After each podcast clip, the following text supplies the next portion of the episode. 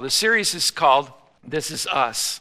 And I want to jump on that uniqueness of humanity. Just look around the room. Everybody is different. Look around the room. Isn't it crazy? Look at someone. Look at the people around you. Now look at someone better looking than you. Now look at someone who's not as gifted in looks. Look at them. Yeah. And then look at someone who's smarter than you. Can you? That was easy, yeah. Don't look at the person dumber than you. Just let that one go. But we're all different. We all have different capabilities. Isn't it crazy great? The creative handiwork of God. And yet, think about it for a moment. We have systems within us that are all very, very similar. Skeletal system, circulatory system, digestive, nervous system. There's a lot that happens in our bodies. It's very, very similar. So you'd think we would all look alike, but we're not. Each person is unique in God's design and is uniquely gifted and crafted. You're a piece of art. And when you think about it, in God's handiwork, you're a piece of art.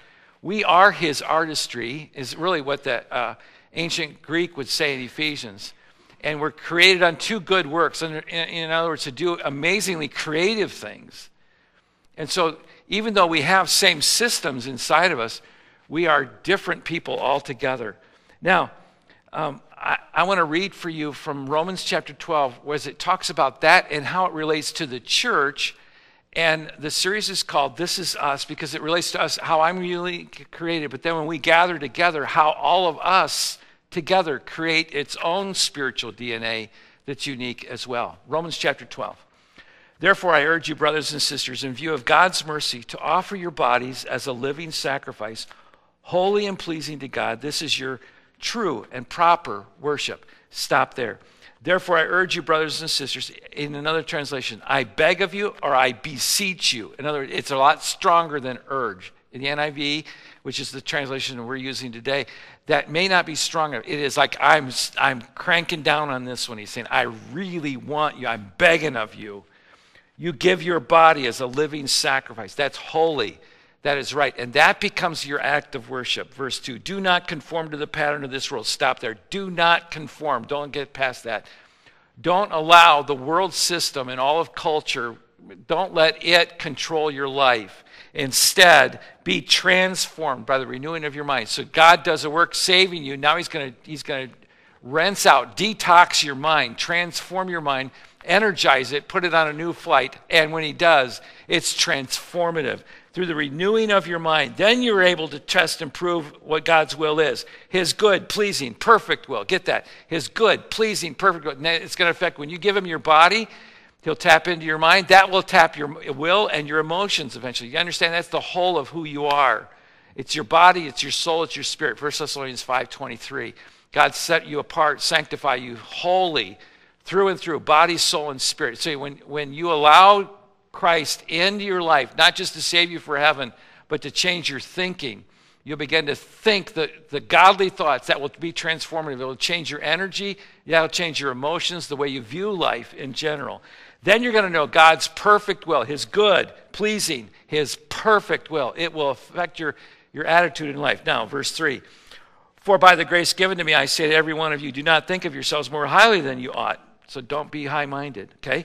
Rather, think of yourself with sober judgment in accordance with the faith that's distributed to each of you. Verse 4, for as each one has one body with many members, these members do not have all the same function. We kind of get that. Your body, you have a nose, and a couple of ears, a couple of eyes, set of lips. They do different things, right? And so that you don't want all of one of the same thing. You have a variety for different functions. So it is in Christ, now he goes to the plural, in Christ we the many form one body. So this body of believers is all one body. Each member belongs to the others. We're all part of a larger body, not separate bodies. We have differing gifts according to the grace given to each of us. If your gift is prophesying, then prophesy in accordance with your faith. If it's serving, then serve. If it's teaching, then teach. If it's to encourage, then give encouragement. If it's giving, then give it generously.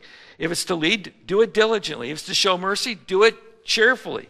He said, whatever your gift is, however God has wired you, make sure you do that. Now, you do all the things that are Christian character, but on some of these things, you're going to be really good at that, and that's where you need to excel because we need that part of the body to really work. You understand your DNA, you have a bit of everything in your body, but the parts of the body that are close to the nose tend to do the smelling more, okay?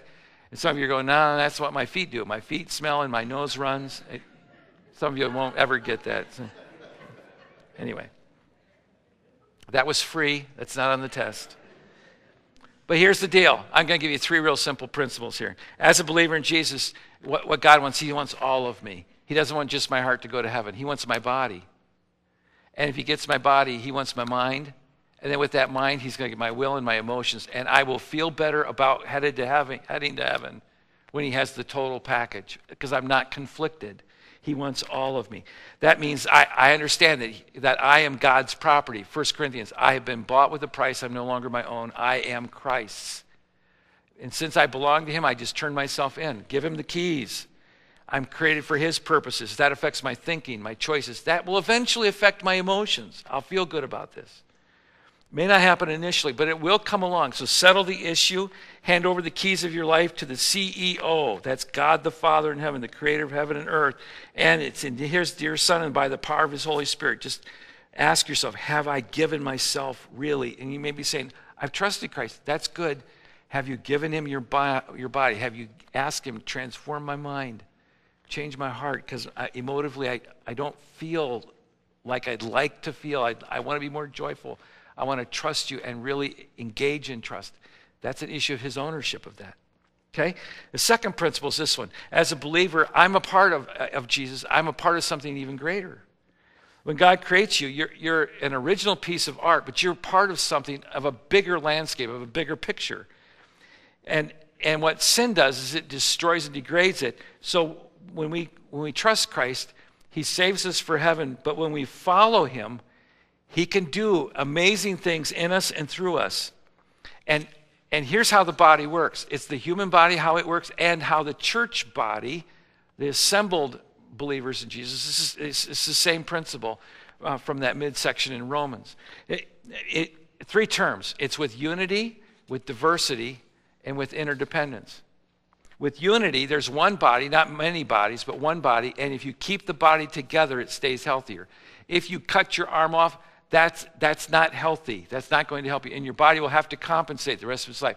So it's not many parts to the body that are disjointed. It's one body, even though they have differing operations, even though they do different things, the body has to stay together. That's why divisiveness is so deadly, because it cuts the body up. 1 Corinthians chapter 12 puts it this way. The body is one unit, though it's made up of many parts. It does the same picture that Romans 12 does as well. So it's unity, and the second term is diversity. So you don't all have the same parts, even though you're part of the same body. Romans chapter 12, verse 4. Many members, different functions, all one unit, but you have different operations within it. 1 Corinthians 12 does the same thing. One body, but not made up of one part, but many parts. And God doesn't do that just for the sake of being unique or different. He wants that because he wants different functions. He wants us to rely on each other as we all rely on the Lord. So you have unity, diversity, but there's this third word that's called interdependence. Interdependence is best illustrated by this. I have a set of lungs, and they operate, but they don't operate very well if this pipe going down is clogged or decides not to work or shuts down or closes down. That's bad. If this wind chamber, this pipe, isn't clear, or if my mouth gets clogged with something, or swells shut, or someone sews it shut, or something happens, it doesn't matter how good my lungs are if my mouth or nose don't operate. So I am interdependently. I'm depending on all of the pieces working. That makes sense? You tracking? Okay. Because here's what'll happen. If it isn't all tracking, that's sick and paralyzed. It's not a good place to be. Your body works best when it operates together. And if any one part of the body begins to not work, that's called illness or sickness or disease. And so in the spiritual body, with Christ being the head and the leader and the director, there's this giftedness thing that's happening. You have a part within the body, but we depend on the other parts to work to make it function well. 1 Corinthians chapter 12, verses 15 to 20. The foot can't say, I would rather be a hand. No, he can't do that. He says, I don't cease being part of the body, nor does the foot stop being part of the body, nor is it the hand. The hand does what the hand does, the foot does what it's supposed to do. So when it doesn't happen that way, that's called sickness. When one part of the body is sick, and you've had this happen. You stub your toe, your whole body hurts. Not just your toe, but that's all you're thinking about. If you have a headache, that can run a fever through your body, right? I mean, it affects the whole body. It's called sickness. If that were to prevail, or if a part of the body starts to shut down in a disease, that's called paralyzation. If your organs start to harden up or not work anymore, that's paralyzation. So you have sickness and paralysis, and a lack of activity is actually crippling. And by the way, if this arm gets somehow choked off from the bloodstream and it gets starved out, you know this, you lose the circulation, you lose the use of it. It becomes paralyzed, right? And if it's paralyzed, then other parts of the body have to compensate for this part not carrying its own weight. Okay, does that make sense?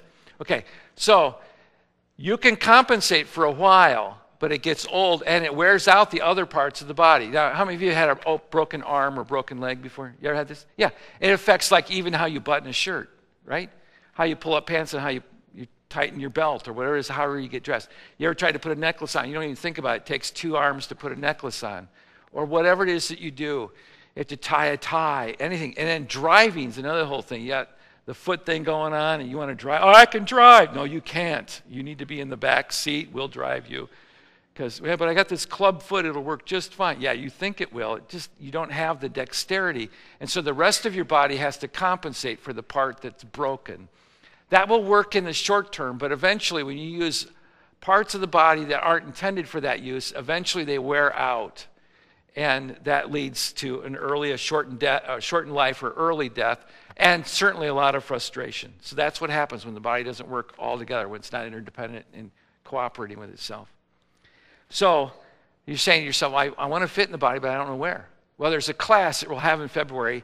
It's called Engage. You should go to that class and just take a quick quiz. It'll show you where you fit and what you can try out. And then you can try it and go, oh, yeah, I could do that for a bit. And then give it a try for a little bit. But let me give you the short form of this. It's called SHAPE, S-H-A-P-E. So my fit is determined by my shape, and it's my spiritual gift. It's my heart or my passions, my abilities, because some of these are just abilities. They might be good with math or English, or you might be good with mechanical things, whatever. So it's spiritual gifts, it's heart, what you're passionate about, what you really care about, what your abilities are, what your personality is, because personality makes a big difference in where you work in the body of Christ, and then experiences. Some of you say, well, I've got a ton of bad experiences. Yeah, and you know what? That's a value to the body of Christ. You can help others to stay off of the roads that you went down.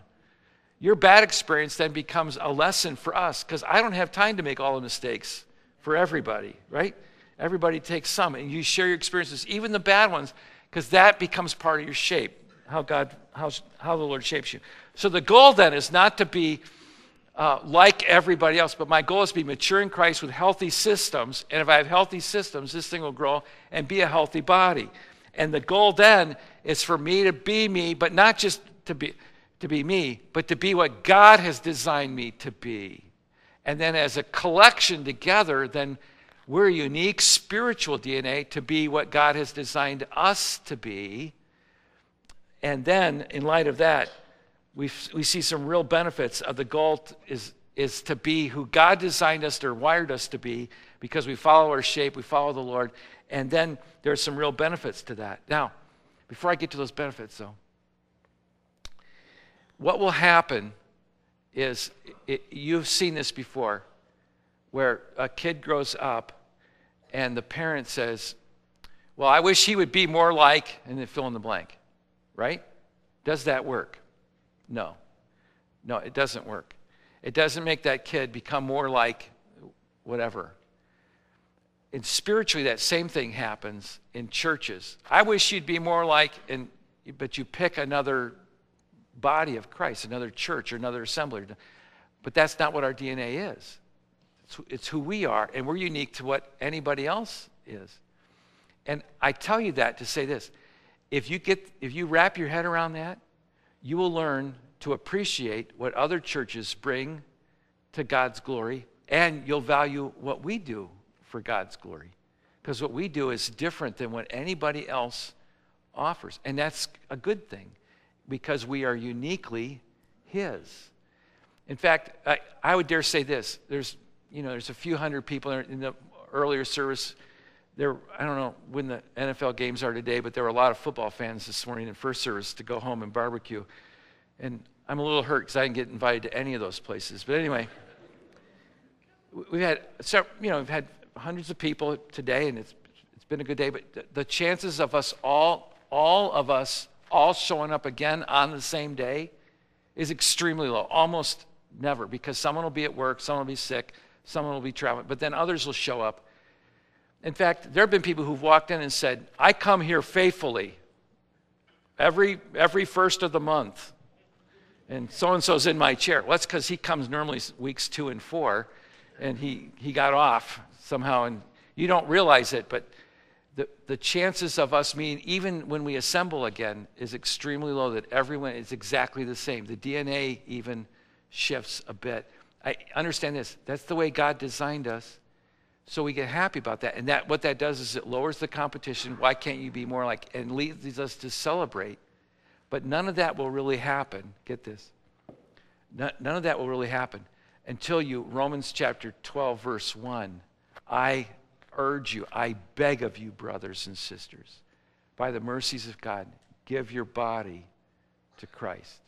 And when you give Him the rights to the decision-making in your body, He will transform your mind, and then He will help you understand what His good and pleasing and perfect will is. He'll change your body, your mind, and your emotions, but it comes when you give Him your whole life, because that's what He wants, and then you will be uniquely His.